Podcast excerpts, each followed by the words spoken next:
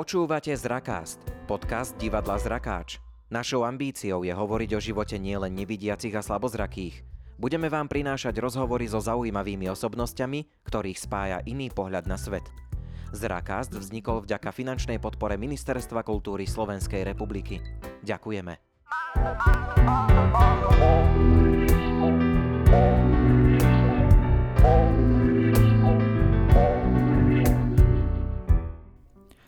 Nevidiaca športovkyňa, ktorá letela ako vták. Heňa už od narodenia vnímala svet akoby cez zahmlené sklo. Videla len obrysy tvarov, svetlo a tmu. Mama jej však opakovala, že aj tak môže byť rovnako šikovná ako jej traja zdraví bratia. Heňa tomu verila a chcela robiť všetko, čo aj oni. Bicyklovala sa a liezla s nimi po stromoch. Občas i tajne, lebo lekári jej šport zakazovali. Kým bola s bratmi, nič ju neodradilo. Ani nehody, modriny a škrabance. Na základnú školu začala chodiť so zdravými deťmi. Posmievali sa jej, lebo nosila okuliare s hrubými sklami a škúlila. Stávalo sa jej, že v škole niekam nevedela trafiť a nenašiel sa nikto, kto by jej pomohol. Dávali jej najavo, že je iná a na ťarchu. Na telesnej nemohla cvičiť s ostatnými. Celú hodinu sedela na lavičke a počúvala búchanie lopty, vrzganie tenisiek na parketách a svišťanie tiel, ktoré sa preháňali zo strany na stranu. Túžila sa hýbať spolu s nimi – potom Heňa odišla z domu na strednú odbornú školu pre študentov s problémami zraku. Niektorí jej noví spolužiaci boli nevidiaci, to znamená, že nevideli ani toľko, čo ona. Keď niekam nevedeli trafiť, poprosili ju o pomoc a ona im ochotne pomáhala. Teraz bola ona tá potrebná a zdatnejšia a učiteľia pre ňu pripravovali stále nové výzvy. Keď mala 17 rokov, prvýkrát v živote sa postavila na lyže. Učiteľ jej povedal, že má pod sebou prázdny svach – Heňa smelo urobila najprv dva začiatočnícke pluhové oblúčiky a potom už celkom prirodzene začala prikladať lyžu k lyži. Ako by sa narodila pre lyžovanie. Heňa sa rozhodla, že chce ísť na Paralympiádu. Profesionálni zrakovo postihnutí lyžiari majú navádzača. Človeka, ktorý lyžuje pred nimi a dáva im hlasové pokyny. Heňa začala tvrdo trénovať so svojou navádzačkou Natali Šubertovou. Pri jednej škaredej zrážke si na štyroch miestach zlomila tvár a museli ju operovať. Hneď ako sa zotavila, trénovala ďalej. Chcela ten pocit zažívať zas a znova. Keď letela dolu svahom, cítila sa silná a slobodná ako vták. Heňa získala z Natali na troch paralympiádach dokopy 9 zlatých, jednu striebornú a jednu bronzovú medailu. Je našou najúspešnejšou paralympioničkou a stále intenzívne trénuje. O svojich úspechoch chodí rozprávať iným, napríklad aj do svojej bývalej základnej školy. Žiaci si môžu jej medaily nielen pozrieť, ale aj poťažkať a ohmatať zatvoriť oči a precítiť ich v rukách. Tak ako Heňa. Počuli ste príbeh od Michaily Materakovej z knihy Svetlo pod perinou, ktorá vyšla v občianskom združení proti prúdu, vydavateľ Notabene. Heňa, aký je to pocit byť v jednej knihe so Zuzanou Čaputovou či Marianom Vargom? Fú, áno, e, zaujímavé. Veľmi príjemné si myslím, že e, byť takto v knihe s takýmito významnými osobnosťami a mm, nikdy som predtým o tom nesnívala, že raz sa o mne bude písať v knihách a v časopisoch a budem rozdávať rozhovory. Takže je to také a dokonca zaujímavé. si aj na Wikipédii, to som si pozeral, keď som si študoval, takže to Áno, už je... dokonca som aj na Wikipédii. Dobre, takže v tomto príbehu sme vlastne zhrnuli všetko, takže môžeme odísť a ďakujeme za, za to, že si, že si prišla. Ale nie, tak poďme na to, ja to mám rád, keď sa začína tak chronologicky. V knihe je to aj načrtnuté, čiže si sa narodila, máš troch bratov. Uh, povedz mi o tom, ako si vyrastala, kde si vyrastala a, a trošku môžeme rozviť to lezenie po stromoch a bicyklovanie sa spolu s bratmi. Pochádzam z Gemera, z jednej dedinky malej pri Rožňave. A v podstate som sa narodila ako prvé dieťa mojich rodičov, takže vlastne som staršia od mojich bratov, ale myslím tak po sebe, takže rok po roku. No a v podstate som jediná v našej rodine, kto má zrakový handicap. A mamka to zistila hlavne, keď som začala chodiť, že som do všetkého narážala a nespoznala som teda ani svojich e, blízkych, až teda keď na mňa rozprávali. A tak, tak ma zobrala na e, očné a tam nechceli veriť e, tomu, že mám vážny zrakový handicap, takže vlastne nás poslala preč e, očná lekárka, teda mamku poslala preč niekoľkokrát z ambulancie, že ma nenaučila čítať háky, teda mala som sa naučiť čítať tie Ečka. No a poslala nás takto preč niekoľkokrát a, a potom sa raz mamka už rozplakala. A ne, nenechali, nenechali si oni teda vysvetliť, že, že naozaj nevidím, že ja to viem prečítať, ale teda nie z také diaľky, ako mi to oni ukazovali. A tak a o, raz sa už teda rozplakala a vtedy vlastne vysvetlila, že ja nevidím a že potrebujem ísť e, úplne blízko v podstate k tej tabuli, aby som prečítala to najväčšie písmeno. No a tak ma teda zobrali a vtedy vlastne aj sama očná lekárka uznala, že naozaj, že mám tam teda vážny zrakový handicap a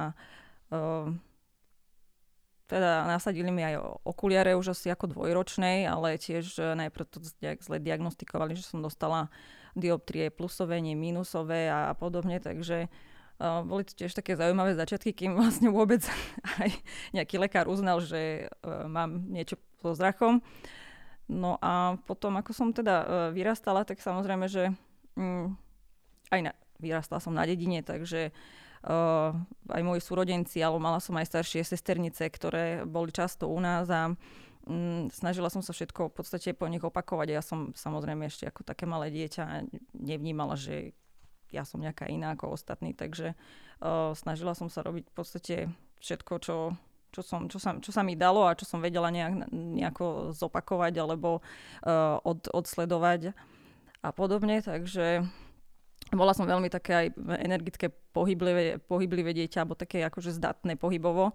Takže naozaj by sme mali v, okolí domu kopec stromov a uh, námka naučila liesť uh, potyčí a, a podobne, takže ja som sa furt niekde štverala, vešala a tak. Naháňala som sa s bratmi a v podstate aj, aj cez prekážky, keď ma samozrejme častokrát zabrzdila nejaká prekážka, keď som nevidela, zakopla som, alebo narazila, alebo neviem čo, ale som sa oprášila, išla som ďalej a a tak, no ja som si to užívala, ale akurát e, nemohla som oficiálne e, športovať, keď už som sa napríklad dostala aj do školy. Tak e, vlastne oční lekári mi zakazovali kvôli tomu, že mám teda že slabú sietnicu a že pri aj nejakom malom údere do hlavy, že by som mohla prísť úplne o zrak, že by sa mi mohla tá sietnica otrhnúť, takže som bola oslobodená od telesnej výchovy a uh, bola som z toho taká niekedy aj taká nešťastná, že ja musím v podstate sedieť na lavičke a že nemôžem, nemôžem tam s ostatnými. Uh, samo, určité veci som mohla, ako ja neviem, keď sme nejaké také cvičenia mali, kde sme, ja neviem, robili nejaký stretching, alebo proste tam, kde sa nejak nebehalo, alebo sa neprichádzalo mm-hmm. do kontaktu, že nejaké loptové hry, alebo tak. Alebo keď sme sa šplhali na tyči, tak to som si vyšplhala ja, to som bola najlepšia striedy. A tak, takže tam ma akože pustili na týč, ale nejaké také naozaj, uh, kde, kde sa proste do pohybu sa, sme sa museli dostať takého iného, tak uh, to, to som bola oslobodená teraz som tam tak sedela a práve preto ma nikdy nenapadlo, že ja raz budem nejaká lyžiarka, že budem olimpijská alebo paralympijská výťazka, takže bolo to také celkom zaujímavé. Ale teda spomínala si, že si najstaršia? Áno. Čiže máš mladších bratov? Áno. Troch. Áno. A ako oni vnímali tvoj handicap? Uh, oni ma v podstate brali ako seberovnú, alebo ne, ne, nevníma. Vnímali, že mám problém so zrakom, alebo, lebo teda aj moja mamka, hlavne teda ona sa snažila mi uľahčovať, alebo uh, vedeli, že neviem na určité veci tak reagovať ako oni samozrejme. Alebo napríklad aj pri učení a tak, že často ma bolela hlava, oči a um, potrebovala som ako keby väčšiu pozor, pozornosť alebo väčšiu pomoc aj toho rodiča, ako napríklad potrebovali oni. Takže ako z tohto hľadiska to vnímali, vedeli, že mám taký problém, alebo teda keď sme niekde išli spolu alebo čo, tak ma upozornili, že tu je toto, alebo tu si dá pozor na toto. Ale inak ma brali v podstate úplne ako sebe rovnú, takže uh, ja som sa s nimi stále utekala, pretekala s nimi sa a, a tak, takže do dnešného dňa v podstate sme, máme veľmi dobrý vzťah, ja mám teda so všetkými tromi Eh, bratmi a myslím že sú na mňa teda hrdí, ja som na nich tiež. a vždy, keď potrebujem pomoc alebo niečo, tak uh, naozaj sú ochotní a um, vždy sme sa vedeli navzájom podporiť, povzbudiť a pomôcť takže ja som veľmi vďačná za svoju rodinu. Čiže tá téma integrácie, nazvime to tak, že prišla teda až na základnej škole? V podstate áno, teda uh, snažila som sa teda integrovať, alebo teda aj moja mamka, neviem, či už v tej dobe vedela o tej možnosti, že je nejaká špeciálna škola, existuje tak, lebo samozrejme v tom období tie informačné zdroje neboli také, alebo ten prístup k informáciám ako v dnešnej dobe a podobne. Takže neviem, že či akože vôbec mala o tom vedovo, že existuje v Levoči nejaká škola pre zrakov postnutých alebo nie, lebo oni majú samotní oční lekári, alebo potom som nejak sa dostala, teda nakontaktovala aj na uh, Úniu nevidiacich a slabozrakých Slovenska a cez, uh, cez to sa snažila nejaké informácie alebo kompenzačné pomôcky nejaké povybavovať a, a podobne, takže uh, zapísali ma teda na základnú školu so zdravými deťmi a verili sme tomu, že sa tam budem vedieť nejak akože etablovať a integrovať a že to teda zvládnem aj s nejakou po- pomocou alebo s prihliadnutím na to, že teda mám nejaký handicap a uh, potrebujem v niektorých veciach možno viac pomôcť. Ale to moje okolie ma až tak neprijalo, ako som si to ja prijala, alebo ako som si myslela, že by ma mohlo. Na jednej strane už teraz ako dospelý človek to chápem a viem sa akože do toho vžiť tiež, že nemohli možno aj vedieť mnohé veci, že ako, ako ja sa môžem cítiť, alebo na čo viem reagovať a na čo neviem reagovať a podobne. Takže uh, v podstate nevedeli, ako ku mne majú prístupovať, alebo že aké sú tie moje potreby vo všeobecnosti a uh, teda aj moji rovesníci mi dávali teda pociťovať uh, to, že som iná teda tým vlastne v tej dobe, ako to tam bolo spomínané v tom článku, že som nosila aj uh, okuliare s hrubými sklami. Bola som jediná v podstate na škole, kto, kto mal uh, vlastne takéto, takýto handicap alebo proste takýto problém, takže uh, bola som no, veľakrát terčom posmechu a ponižovania veľakrát som teda nevedela tak reagovať rýchlo na, na veci alebo proste, ktoré sa okolo mňa diali, alebo som naozaj nevedela niekam trafiť alebo ísť a podobne, takže nevidela som na tabulu, takže ja som sa potrebovala stále postaviť a prísť ku tabuli a tak, ale ja som sa tak cítila, proste som sa za to aj hambila veľakrát, potom som mala aj takú pani učiteľku triednu, ktorá s tým nebola veľmi stotožnená, že uh, nenavštevujem špeciálnu školu, a nepačilo sa jej to a aj keď učitelia teda boli upovedomení, že mám tento problém a že niekedy, že ma zvykne často boleť hlava, oči, že si potrebujem niekedy oddychnúť od písania, alebo proste, že nevidím na tabulu, že sa postavujem, potrebujem postaviť a bližšie ísť ku tabuli a podobne.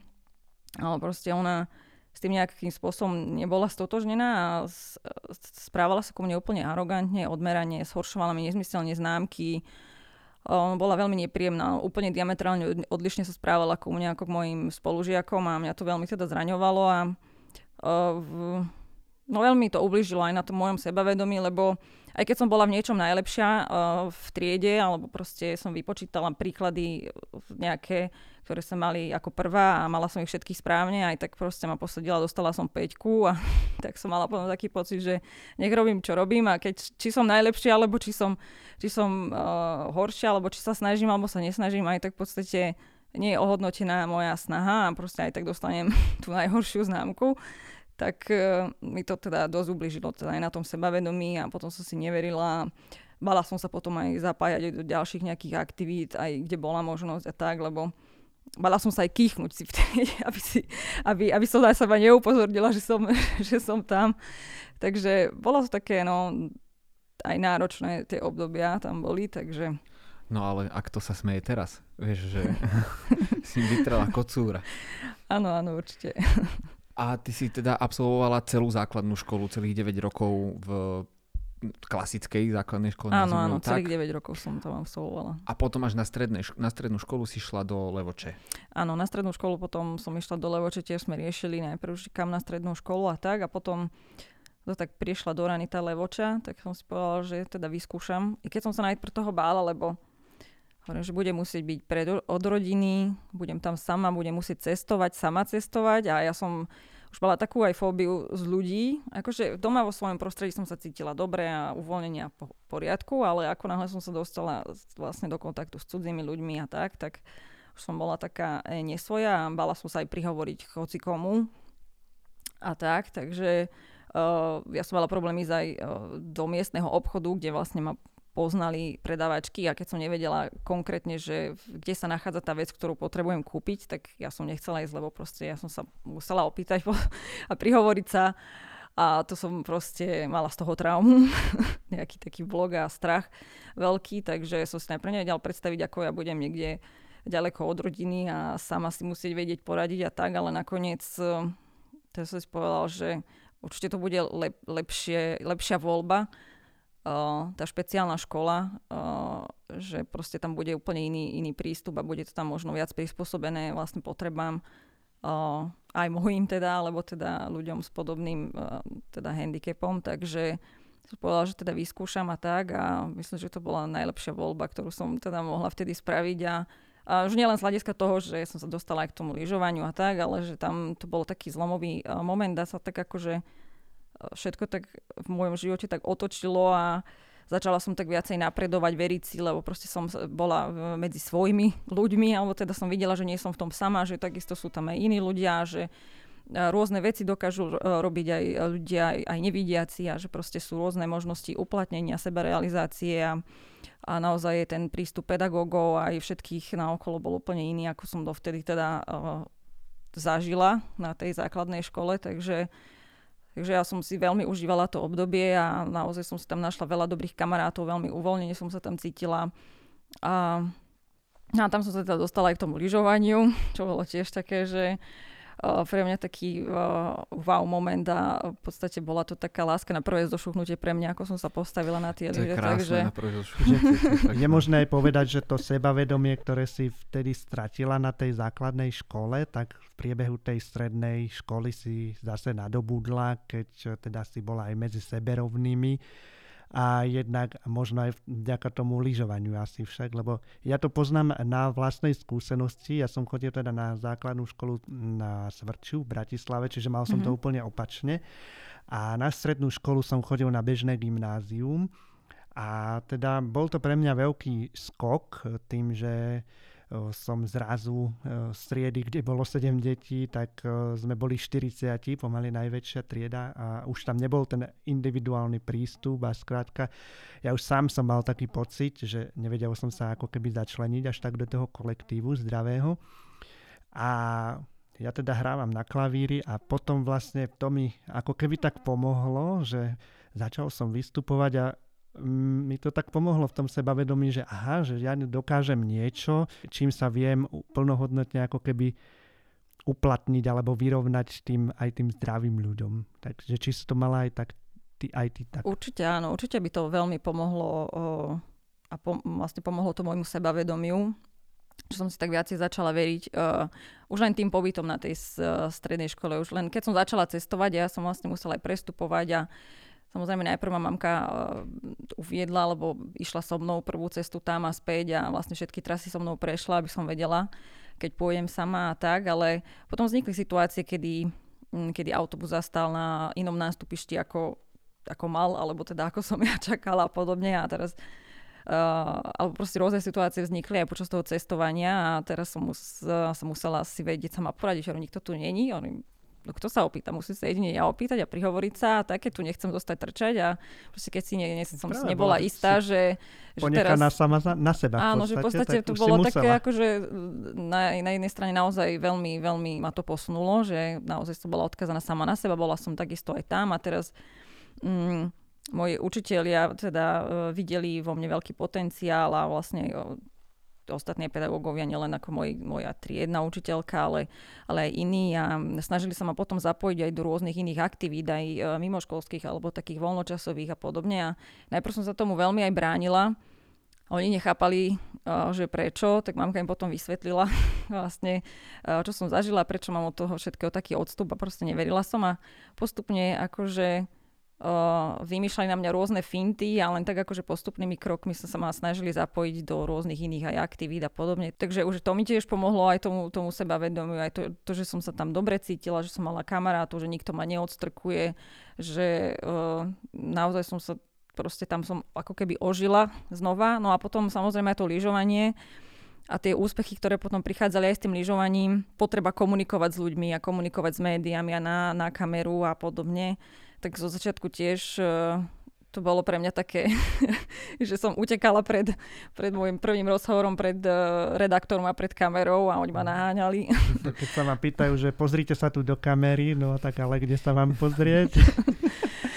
no, ale som bola akože hlavne skôr z toho, že sa na mňa pozerajú ľudia, teraz mm-hmm. to bude veľa ľudí vidieť, počuť Uh, teraz neviem, ako proste sa poriadne neviem vyjadrovať, neviem, čo mám povedať, neviem, ako to mám povedať a všetko som z toho mala takú, akože najprv takú traumu a postupne som sa naučila aj som sa aj rozrozprávala, lebo niekedy som dávala také jednoslovné odpovede alebo jedno, dve slova a tak a už teraz už rozprávam aj tak obsiahlejšie. A tak uh, ja si pamätám na jeden taký prípad uh, český lyžiar, tuším, že biatlonista, no neviem úplne presne, ale tiež mal taký mediálny výstup, ktorý obehol svet. Uh, ich skúsiť šusen. Áno, áno. Uh, good weather, good weather. Čiže, good weather. Uh, good weather. Uh, hej, čiže je úplne pochopiteľné ten, ten strach z, z tohto. Ostaňme teda pri tom lyžovaní, lebo ja som tom tak trošku tupelo, ja som si veľmi dlho myslel, že tie pravidla z jazdového lyžovania je, že, že tie bránky je povinnosť nabrať napríklad a potom som sa aj, aj som sa dozvedel, že tam je viacero kategórií. Ako to vlastne funguje? Uh, ako povinnosť nabrať? že, totiž to, keď som sledoval tie, tie zjazdové lyžovania, tak uh, tam boli také... Že sa musíš že, ťuknúť do brány? Áno, áno. Ja som bol v tom, že, že, uh, že poprvé, že čas a po druhé, že čo najväčší počet tých bránok schytať po ceste dole. Ja som bol v tom, že toto sú pravidlá a že takto to je. Akože to ťuknutie uh, je kvôli tomu, teda hlavne keď teda pozeráš u zdravých lyžiarov, že v podstate uh, vyberajú čo najkračšiu stopu. A čo, tak čo najbližšie ku bráne a idú, tak preto sa ju snažia ako keby aj atakovať, ale proste tú, tú najkračšiu stopu sa snažia voliť. U nás je to trošku iné, práve ovplyvnené teda aj tým handicapom, alebo teda zrakovým handicapom, že tie navádzači nás nenavedú úplne až tak tesne, lebo uh, samozrejme ten, ktorý vidí, tak už vie na tú bránu, už si tak nasadzuje oblúk dopredu, že proste vie, ako tú bránu prejde a vidí ju teda z diálky. No a tak my ju teda zazrieme, až keď prechádzame okolo nej, takže nemôžu ísť úplne až takú blízku stopu ale v podstate nie je to o tom, že sa potrebujeme dotknúť tej brány alebo ne, nepotrebujeme, ale musíme prejsť všetky brány, nemôžeme ju vynechať alebo obísť ju z druhej strany, že v podstate uh, tými bránami je vytýčená trať a ja sa musím zmestiť vlastne do tej šírky brány, to je už jedno ako, ale musím mať najrychlejší čas. No. Jasné. Ale tak čo najbližšie k bránke väčšinou je tá najrychlejšia stopa. A ako to teda funguje s tým navádzačom, navádzačkou?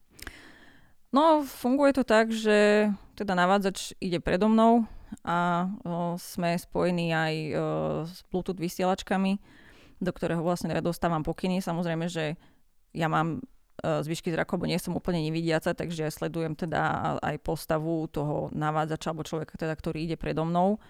Uh, musí tam byť dobrý kontakt, čo najbližší, uh, aby, aby som proste dobre vedela reagovať uh, na neho a do toho dostávam teda informácie také jednoslovné pokyny skôr, by som povedala k trati, aby som teda vedela. Samozrejme, my máme predtým prehliadku trate vždycky mm-hmm. pred pretekom, takže my si pozrieme vlastne trať, musíme si ju teda pamätať, alebo minimálne kritické miesta, takže ja už aj v preteku, keď idem, tak ja musím približne vedieť, že kde, v ktorej časti trate sa nachádzam.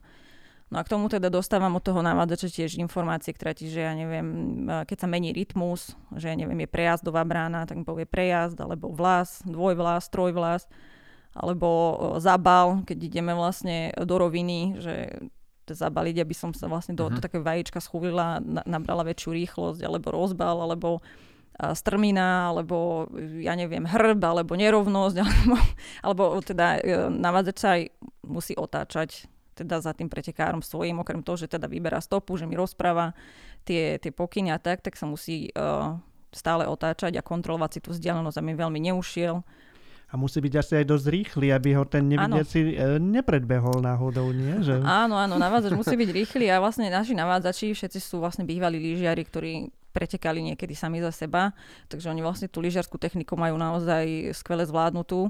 A už sa taký... aj stalo, že by si predbehla svojho navádzača niekedy? Nie, nestalo.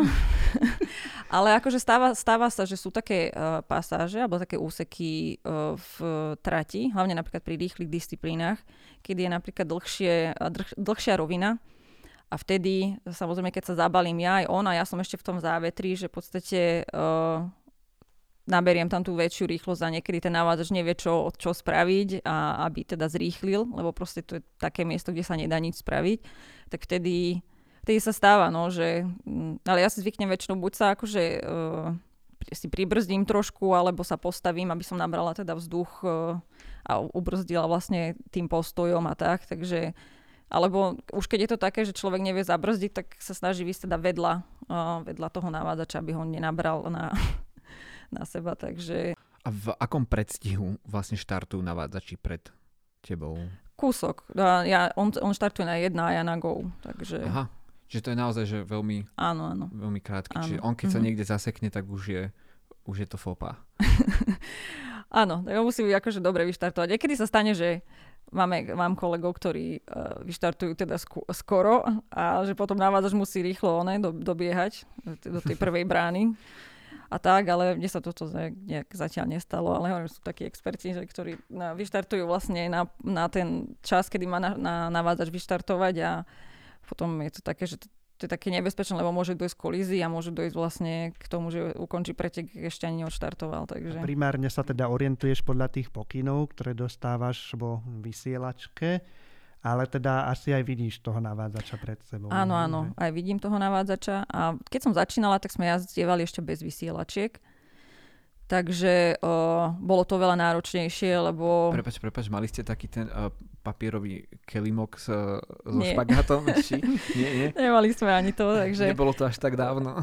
Vyslovene iba vlastne na ten vizuál, teda kto koľko videl, alebo teda keď je navádzač ušiel, alebo niečo trošku, tak uh, že sa strátil z dohľadu alebo neviem, tak potom už to bolo taký problém. No je, je oveľa lepšie sa nám jazdí, aj tie výkony sa skvalitnili ešte viacej, ako vlastne prišli tie vysielačky, lebo predsa len je lepšie mať tú informáciu dopredu, že ja neviem, viem, viem na 100%, alebo keď je nejaká nerovnosť na tretí, alebo keď napríklad navádzač aj sa otáča, vidí niekedy teda aj ten postoj môj, keď je, je niečo zlé v technike, tak sa ma na to snaží upozorniť, keď som si toho nie je vedomá, alebo že ten navádzač, ktorý teda s nami jazdí, väčšinou tie dvojce jazdia dlhšie, alebo tak, že sú zohraté, poznajú sa, vedia, vedia na seba reagovať a tak, takže aj ten navádzač napríklad, keď vycíti, že moju nejakú neistotu, že kvôli niečomu som neistá, že nepúšťam tak tie lyže a tak, tak sa ma tiež snaží ubezpečiť, že, že všetko dobre natrati, že kľudne to môžem pustiť, že tam nie je nič, alebo nie je nejaká nerovnosť taká, ktorá by ma mohla nejako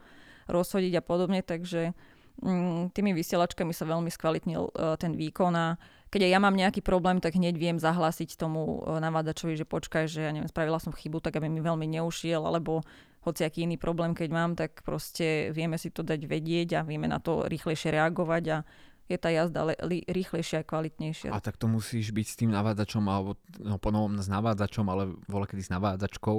Uh, musíte byť skoro až tak jedna duša, jedna mysel. No určite musíme byť akože dosť zohratí. Ono to aj trvá nejakú chvíľku, keď uh, sa nová dvojca teda stretne.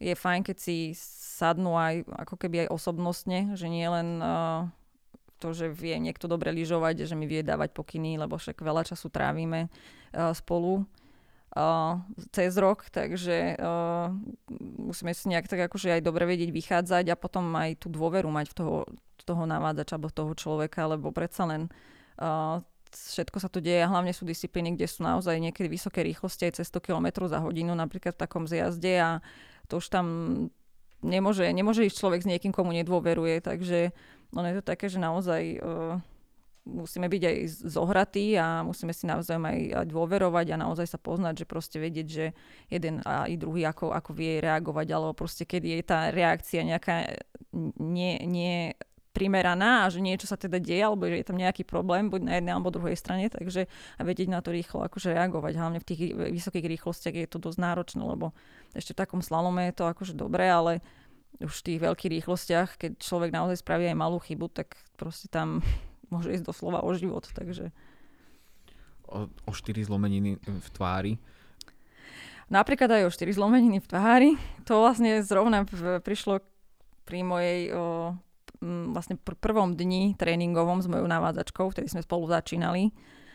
A išli sme si to vyskúšať a prvý deň na svahu v podstate som sa zrazila hneď s jedným snowboardistom a zostalo mi nos, tak vlastne z toho som si odnesla no štvornásobnú zlomeninu tváre, hneď som musela ísť do nemocnice, operácie a podobne. Takže bola to taká akože zaujímavá skúsenosť no a potom sme teda zostali spolu až 11 rokov, teda neodradilo to ani mňa, ani ju a nejako sme to potom takto no, spolu dotiahli až teda na tých 9 zlatých, dve strieborné, jednu bronzovú medailu. A to je veľmi posruhodné, pretože mnoho ľudí, včetne mňa, by to zdalo, že prvý deň sa mi toto stane, tak si nájdem asi nejaký iný sen, cieľ, že toto, toto by toto by ma naozaj že dokázalo položiť. No ja som mala, to bolo jedno z mojich takých prvých väčších zranení a potom som ich mala ešte ďalších XY. Ale akože, uh, tak ako som spomínala, že od malička som bola taká aj pohybovo zdatná, vždycky som proste ten pohyb milovala, proste to bol môj taký život a, a tuto, keď som sa ešte dostala na tie lyže, že naozaj som pocitila takú tú slobodu, voľnosť a tú rýchlosť, kde som inde akože v bežnom živote nevedela nejakým spôsobom uh, vedieť uh, realizovať alebo to zažívať, tak ja som v podstate pre mňa to bolo taký adrenalín a náčenie, taká vášeň pre to a ja som si to naozaj veľmi užívala a mm, naozaj pri všetkých mojich zraneniach ja som mala to šťastie alebo to také dobré mentálne nastavenie, že uh, nikdy ma to neodradilo alebo nejak neblokovalo, lebo veľa športovcov má aj ten problém, že keď vlastne raz má nejaké vážnejšie zranenie, tak potom už sa nevie dostať do, to, do tej istej formy, lebo už to mentálne ako keby blokuje, už tam má po tom podvedomí ten taký ako keby strach a už nevie pustiť tak tie lyže, že proste, že už nevie potom dosiahnuť tie výkony. Tak... A ja som v tomto mala vždycky také naozaj šťastie, že nikdy ma to nejak nepoznačilo o, tak, že by som sa nevedela vrátiť späť a nevedela zase podávať tie isté výkony. Takže napriek tomu, že som mala dosť uh, také kvázi v úvodovkách šťastie na zranenia rôzne, tak uh, mala som šťastie aj na to, že vždycky som sa vedela vrátiť a, a vedela som sa teda akože vrátiť späť tam, kde som v podstate skončila. A začínala si teda v 17 rokoch s tým lyžovaním a teda mňa tak vždy fascinovalo, že za tri roky už si mala ísť na prvú paralympiádu, teda tam sa to žiaľ nepodarilo, ale nie, nie z tvojej viny. Ale ako sa to tak môže za, za taký krátky čas vlastne e, takto podariť? Ani sama neviem, no bol, bola som veľký talent, tak mi mm-hmm. povedal mhm. teda aj môj telocvikár, keď ma videl no, teda na tých lyžiach a on povedal hneď asi po druhom dni alebo treťom dni na, na lyžiarskom výcviku, že že zo mňa bude raz veľká lyžiarka, že on proste ešte taký talent nevidel a že proste, že som sa tak rýchlo nau, na, naučila naozaj lyžovať aj, aj uh, som mala tú odvahu sa pustiť dole tým kopcom a tak a, a to, to som sa učila na úplne starých lyžiach, kde stále vypínalo aj viazanie a podobne. Skôr som mala problém naučiť sa jazdiť na vleku, to si, to si pamätám, že na tom lyžiarskom výciku, že dole kopcom som nemala problém ísť, ale uh, na tom vleku na pome som išla a v v trati v strede bola taká ako keby diera alebo nejaká nerovnosť a ja som to nevedela obísť a furt som na to nabehla, furt som spadla, takže keď som sa dostala akože hore už na taký iný kopec, uh, tak mi to trvalo, keď som sa naučila jazdiť na tej pome. Ale uh, čo sa to, toho lyžovania týkalo, tak veľmi rýchlo som napredovala, naozaj veľmi ma to bavilo a hneď mi vlastne kúpil aj prvú výstroj uh, z financí, ktoré boli na podporu talentovanej mládeže a on vlastne tam bol predsedom, takže mi vlastne zabezpečil všetky nejaké takéto základné uh, vybavenie lyžiarske, aby som mohla sa tomu teda venovať na inej úrovni. Aj on mi robil prvého navádzača, takže uh, vlastne pri škole asi 6 km sme mali Levodskú dolinu lyžiarske stredisko, takže ja som tam chodila po vyučovaní alebo niekedy z vyučovania a teda aj pustili, alebo na večerné lyžovanie, alebo proste vždy, keď sa dalo, tak ja som vždycky tam bola. A no celkom rýchlo som sa teda dostala aj na tú Paralympiádu. Že aj, teda aj na tých mojich prvých pretekoch, kde som sa zúčastnila na Európskom pohári mm, v Rakúsku, tak som skončila v prvej polovici štartového pola a to bol veľký úspech. A to som nemala ani lyžiarskú pretekovú kombinézu, ani nič, takže na, na to, že som nemala nejak natrenované nejak veľ, veľ, veľa jazdaní v bránach, lebo je to zase iné jazdenie na voľno a iné zase je, jazdenie v bránach. Pri tom, čo ti ide najlepšie, a to je teda vyhrávať, teraz na chvíľku sa pozastavíme, ja prečítam také najzásadnejšie tvoje výsledky. Teda začneme majstrovstva sveta 2009 v Kóreji, to boli dve zlaté a jedno striebro. Svetový pohár v Kanade 2009, tri zlaté medaily trikrát prvé miesto, v majstrovstva sveta 2011 v Taliansku dokonca 4 krát prvé miesto a jedenkrát tretie miesto. V sezóne 2011-2012 veľký, glu, glo, veľký globus za celkové prvenstvo vo svetovom pohári. V roku 2011 dokonca je to aj vysokoškolský titul na fakulte zdravotníctva v Trnave, čo je teda tiež veľký úspech. A majstrovstva sveta 2013 Španielsko dvakrát zlato a majstrovstva sveta 2019 Slovinsko zlato. To je, ak sa nemýlim, zatiaľ aj ostatná výhra, nie? Že od 2019 vlastne kvôli korone minulý rok boli alebo neboli majstrovstvá? Neboli. Ja si tak robím vždy srandu, že aký je rozdiel medzi športovcami a hudobníkmi, čo som zase ja že my hudobníci vždy vyhrávame. Ale tak myslím, že medzi mnou a tebou až taký rozdiel nie je, lebo ty teraz vyhrávaš pravidelne. Tak... Áno, áno, ja som pravidelne vyhrával no od toho 2009 roku. Uh, teda keď som pretekala, lebo boli sezóny, keď som nepretekala kvôli zraneniu.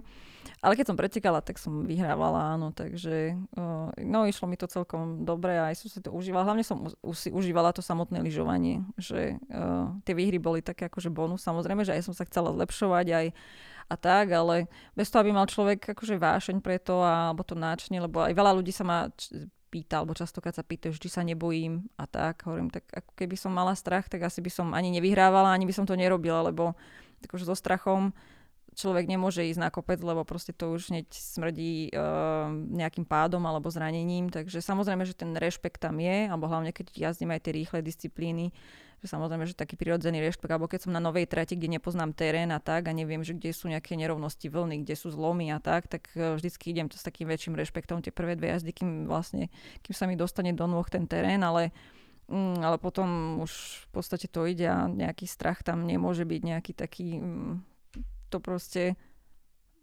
víťaz nemôže jazdiť so strachom. to by nebol víťaz. A vážené posluchačky a posluchači, ja som ešte neskončil ten zoznam, on pokračuje a teraz pre, teda sa presunieme na zimné paralympijské hry v roku 2010 do Vancouveru. Trikrát zlato, jedno striebro zimné paralympijské hry v Soči 2014, dvakrát zlato a jeden bronz.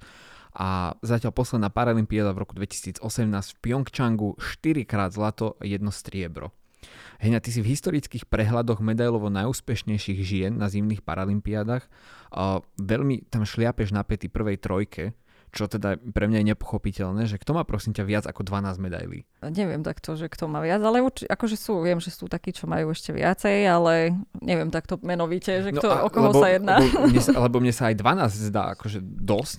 Takto ja by som si stále pozeral tieto historické rebríčky.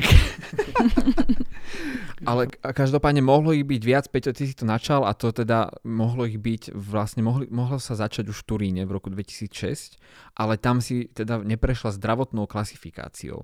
Čo ano. sa tam stalo? Ako je to možné? No sama neviem, ako je to možné, ale stalo sa to. V podstate samozrejme, že aj v športe, aj v športe uh, postihnutých sa dejú rôzne aj zákulisné veci, aj politika tam zohráva veľa a podobne. To by sme mohli uh, sa rozprávať o histórii Popradu, čo mal, čo, čo, kde, ktoré sa mali konať na Slovensku. Áno, napríklad a tak.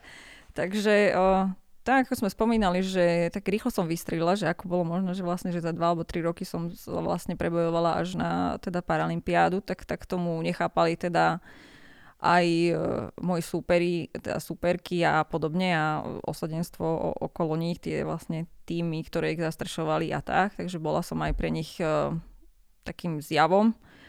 A som začala pred Paralympiádou vyhrávať uh, už aj nejaké preteky a hlavne teda som začala jazdiť tie rýchle disciplíny a tam som úplne na svojom prvom zjazde, kde vlastne sa išli merané tréningy a tak, tak som všetkých porazila s celkom náskokom a všetci boli z toho a ja sama akože prekvapená, lebo som to nečakala, lebo len prvýkrát mám na sebe také dlhé lyže, aj prvýkrát do rýchlosti, nikdy som to ani akože nejak netrenovala, nevenovala sa tomu, ale vždy ma proste fascinovala tá rýchlosť a, a nebala som sa, takže som to tam pustila, ale teda ja som nevedela, ako budú, môj, ako budú moje superky jazdiť a zrazu som to vyhrala, tak som bola z toho akože sama prekvapená a superky boli takisto prekvapené, keď som im rozprávala, že ja som sa naučila lyžovať len dva roky dozadu, tak z toho boli ešte viac prekvapené, že ako je to možné a uh, no, začala som obsadzovať uh, tesne pred uh, teda konaním paralympijských hier aj tie medailové uh, priečky a hlavne aj tú najvyššiu medailovú priečku a tak. A zrazu prišiel, teda prišla Paralympiáda. Uh, zavolali s tým zdravotní klasifikátory na uh, klasifikáciu zdravotnú, ktorá sa vlastne stále koná, každú sezónu, ale pred sezónou. Pred sezónou sa klasifikujú tí uh, pretekári, či už alebo s telesným handicapom a podobne. A potom vlastne majú kvázi tú stupenku alebo vlastne to odklepnuté, že v tejto kategórii s týmto vlastne postihnutím môže pretekať a majú to v podstate na celú sezónu. No a vtedy som bola takisto na začiatku sezóny na takéto klasifikácii, kde som klasifikáciu prešla a zrazu prišla Paralympiáda. Zavolali ma teda na klasifikáciu. Ja som bola úplne nováčik, takže ja som ani nevedela, že či sa to tak smie, nesmie, alebo zvykne, alebo nezvykne, alebo čo sa deje, alebo čo to znamená a tak. Takže ja som bola akože úplne taká, akože som bola nadšená, že som tam a zrazu ma zavolali a povedali, že nemôžem pretekať, že nesplňujem kritérium a to zdravotné a že v podstate, že ma neklasifikujú, ale tiež to tak prebiehalo dosť zle, lebo bol tam, v podstate vždy sú tam aj dvaja klasifikátori, aby to bolo také objektívnejšie. A bol tam jeden človek, jeden doktor, ktorý bol tiež ku mne sa správal arogantne, mm, bol veľmi taký nepríjemný na mňa a tak. A ja som vôbec nerozumela, že čo, až nakoniec mi povedal, že, teda, že nesplňam kritéria, že nemôžem štartovať na Paralympiáde, takže bolo to potom pre mňa také dosť sklamanie. Aj sme samozrejme podali protest, tak som bola zase u druhého klasifikátora, ten ma klasifikoval, povedal, že splňam kritéria, no, že to bolo nerozhodné 1-1 a nechceli tam rozhodnúť nejako. Teda nechali to v podstate tak a, a povedali, že mám priznať ďalšiu sezónu na ďalšiu klasifikáciu, ale že tam teda nemôžem pretekať. Takže z takéhoto náčenia, čo som mala, že som sa naozaj tešila, že som sa dostala na takéto podujatie aj za takú krátku dobu, ako som sa naučila lyžovať, tak prišiel taká, akože taká riadna studená sprcha, taký, taký pád a bolo. A cítila som sa tak dosť previnilo, alebo uh, proste dosť zle som sa teda cítila. Cítila som sa ako nejaký, ako keby ako nejaký podvodník, alebo ani neviem, ako by som to nazvala, že, že proste, že, že čo, že či som akože naozaj sem nepatrím, alebo tak, ale hovorím zase, zase keby proste to tak bolo, tak uh, prečo sa ku mne správal tiež aj ten človek tak arogantne, prečo to tak spravili, že na Paralympiáde však na začiatku sezóny, alebo 3 mesiace predtým som bola na klasifikácii a bolo všetko dobré a zrazu, a zrazu, zrazu to není dobré a tak, takže akože veľakrát som si aj sama spýtovala, že či som, čo som ja spravila zle, alebo čo, alebo či som mala nejako inak v niečom niečo urobiť a tak, ale nič, potrebovala som to len nejak prijať a vyrovnať sa s tým a som si povedala, že nevadí, že ja ešte im ukážem, že proste, že ja sa tu ne, akože nevzdám a že určite uh, na ďalších podujatiach, keď bude možnosť, tak určite budem chcieť ešte lyžovať a, a dokázať, že, že na to mám. A znova sme pri tom, že kto sa smeje teraz, že si im riadne vytrela ako cúra. A mňa by ešte zaujímalo, že čo to znamená, že, že si nesplnila kritéria, že, že je tam nejaká mierka, že Mm. Áno, oni majú akože, uh, jednak sme akože rozdelení podľa uh, závažnosti postihnutia do uh, kategórií. Napríklad u zrakov postihnutých je to B1, B2, B3, B1 sú úplne nevidiaci, B2 so zvyškami zraku a B3 sú slabozraky. No a ja som vlastne bola v tej kategórii B3 slabozraky. No, pretekáme všetci spolu v podstate, ale len ten výsledný čas sa prepočítava koeficientom ešte mm-hmm. sladom vlastne, podľa, vlastne k tomu postihnutiu. No a tak mi povedali, že vidím lepšie, ako oni mali stanovené v tej, na to kritérium. Uh, že ja neviem, neviem, ako to majú v podstate uh, tú hranicu alebo čo, že koľko človek môže vidieť alebo nemôže, alebo uh, aby mohol vlastne pretekať v tej danej kategórii. No a tak vraveli, že, že tam v podstate nespadám, že vidím viacej, ako, ako oni majú vlastne v tých tabulkách a tak, tak som bola z toho taká akože vykolajná, lebo hovorím, že akože celú tú históriu, keď si pozriem svoju a že viem, že ako Hej. vidím alebo nevidím, tak ja zrazu mi povedia, že, že zrazu som akože vidiaca, tak, uh, tak som bola z toho tak akože Hm, ale mne sa páči veľmi ten pojem, že vysoká krátkozrakosť, že zároveň je niečo vysoké aj krátke. No ale napriek tomu aj tak si si v roku 2019 ešte e, si si zaslúžila a získala si ocenenie najlepšia paralympionička sveta. A ešte by som sa rád teda povenoval jednému prestížnemu oceneniu, ktoré si získala a za, tuším, že aj zatiaľ ako jediná Slovenka. A je to Laureus World Sports Awards a v kategórii pre športovcov so zdravotným znevýhodneným. A Bulvar túto cenu nazýva aj ako Oscar pre športovcov. A je to Oscar, pretože nezvyknú oceňovať afroameričanov. A nie, to, to je samozrejme vtip, ktorý som si nemohol odpustiť. A v tom istom roku to získal aj Novak Djokovic a ano. Lindsey Vonová. To si vlastne ty, ale uh, v inej kategórii. Áno. Ja som Lince vždycky obdivovala, veľmi že som jej fandila, sledovala som ju v televízii a tak. A zrazu sme boli na jednom podujatí, kde vlastne na jednom oceňovaní, alebo teda aj s Novakom Djokovičom a mnoho významných veľkých svetových športovcov tam bolo na tom podujatí, či už vlastne ocenení z predchádzajúcich rokov a podobne, takže bolo to veľmi taká prestížna udalosť, ktorej som sa teda zúčastnila. Bolo to naozaj veľký zážitok už len tam byť a potom teda získať aj tú cenu, takže to bolo naozaj uh, skvelý moment a veľmi, veľmi som sa tešila aj z tej ceny a aj som to tak prežívala emotívne tam, lebo som to ani, ani nečakala som to, no, lebo už zažila kade čo teda vo svojej kariére a hovorím kade aké aj také politické, neviem aké hry a tak a či som to tak akože nečakala, že, že niekto zo Slovenska môže vyhrať takú cenu a nakoniec som ju teda získala a bola som veľmi teda dojatá z toho veľmi šťastná. A veľký zážitok to bol naozaj, Djokovic prišiel za mnou a objal ma, ako keby sme sa teda poznali, alebo takí kamaráti, veľmi, veľmi taký príjemný, priateľský bol a tak, takže veľmi, veľmi krásne zážitky mám. Keď uh, skončíš svoju športovú kariéru, nechcela by sa pridať do divadla Zrakáč? Ježišmaria. Uha, no neviem, tak bol by to zase ďalší vyšší level, lebo ja, ja som č- ten typ, ktorý sa nerad úplne že predvádza alebo nejak na javisku alebo takto. Ja keď e, som si musela ísť aj pre ocenenie na pódium, tak ja som mala z toho také, že bože, všetci sa na mňa budú pozerať. a tak, tak ja, som radšej bola na trati a na štarte a takto a medzi bránkami, ako, ako si ísť po ocenenia rozdávať rozhovory a niekde takto, takže neviem, ale možno by, by to zase pomohlo v ďalšom nejakom mojom pôsobení, alebo aj v tom sebavedomí sa nejak akože tie nejaké svoje bloky. A určite aj nášmu sebavedomiu by to pomohlo. ale tak minimálne máš teraz chrobáka v hlave a môžeš nad tým uvažovať. Ja sa ešte teda na záver vrátim k úvodu. Každý z tých príbehov v knihe, z ktorej som čítal, má na konci ešte také tri otázky. Keďže je to teda knižka určená pre deti, tak sú tam vlastne ku každému príbehu také tematické mm-hmm. otázky. Ak dovolíš, že sa ťa teraz na jednu z nich opýtam. Uh, čo by sa v Heninom živote zmenilo, keby sa aj spolužiaci na základnej škole neposmievali a viac by jej pomáhali? Fúha. uh, no neviem, čo by sa zmenilo. Možno... Mm,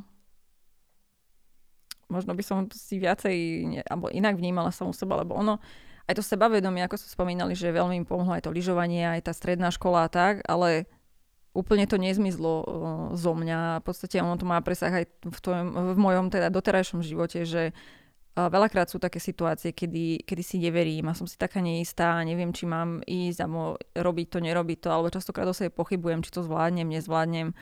Alebo častokrát teda pochybujem aj o sebe, či som dosť, dosť dobrá, či uh, proste mám takéto kadejaké myšlienky, tak ja neviem, možno, že možno, že by som tak akože inak trošku nazerala ešte na seba, alebo proste, že by som toto mala v takom menšom rozsahu, alebo proste, že by to nemalo až taký presah ešte aj v tom mojom aktuálnom živote, aj keď mám za sebou toľko úspechov, že každý povedal, že, že z toho musím byť naozaj, že to sebavedomie a tak, ale proste niektoré uh, veci alebo rány na duši, ktoré človek uh, zažil v tom detstve, tak ono to tak nesie stále so sebou a snažím sa to nejakým spôsobom aj riešiť, alebo proste snažím sa aj teraz hľadať tak ako keby samú seba, že som na takej ceste, že proste aby, aby, aby ma to nejakým spôsobom neťažilo, že si to nejak v sebe vyriešiť uh, definitívne a aby, aby som nemala stále tieto myšlienky a nepochybovala stále o sebe, či som dosť dobrá, keď proste som dosiahla aj tie veci, ktoré som dosiahla a tak, takže...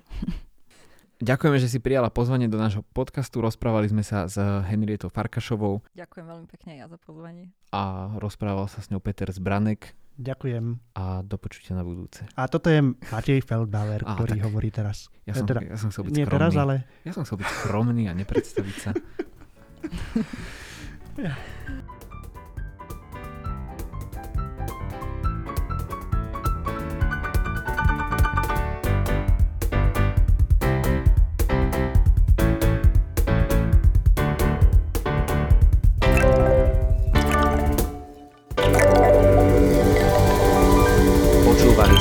Zrakast, podcast divadla Zrakáč. Odoberajte aj jeho ďalšie epizódy cez Spotify, Apple Podcasty či Anchor FM. Novinky z divadelného diania sledujte na našom facebookovom profile, ako aj na webe divadlozrakáč.sk.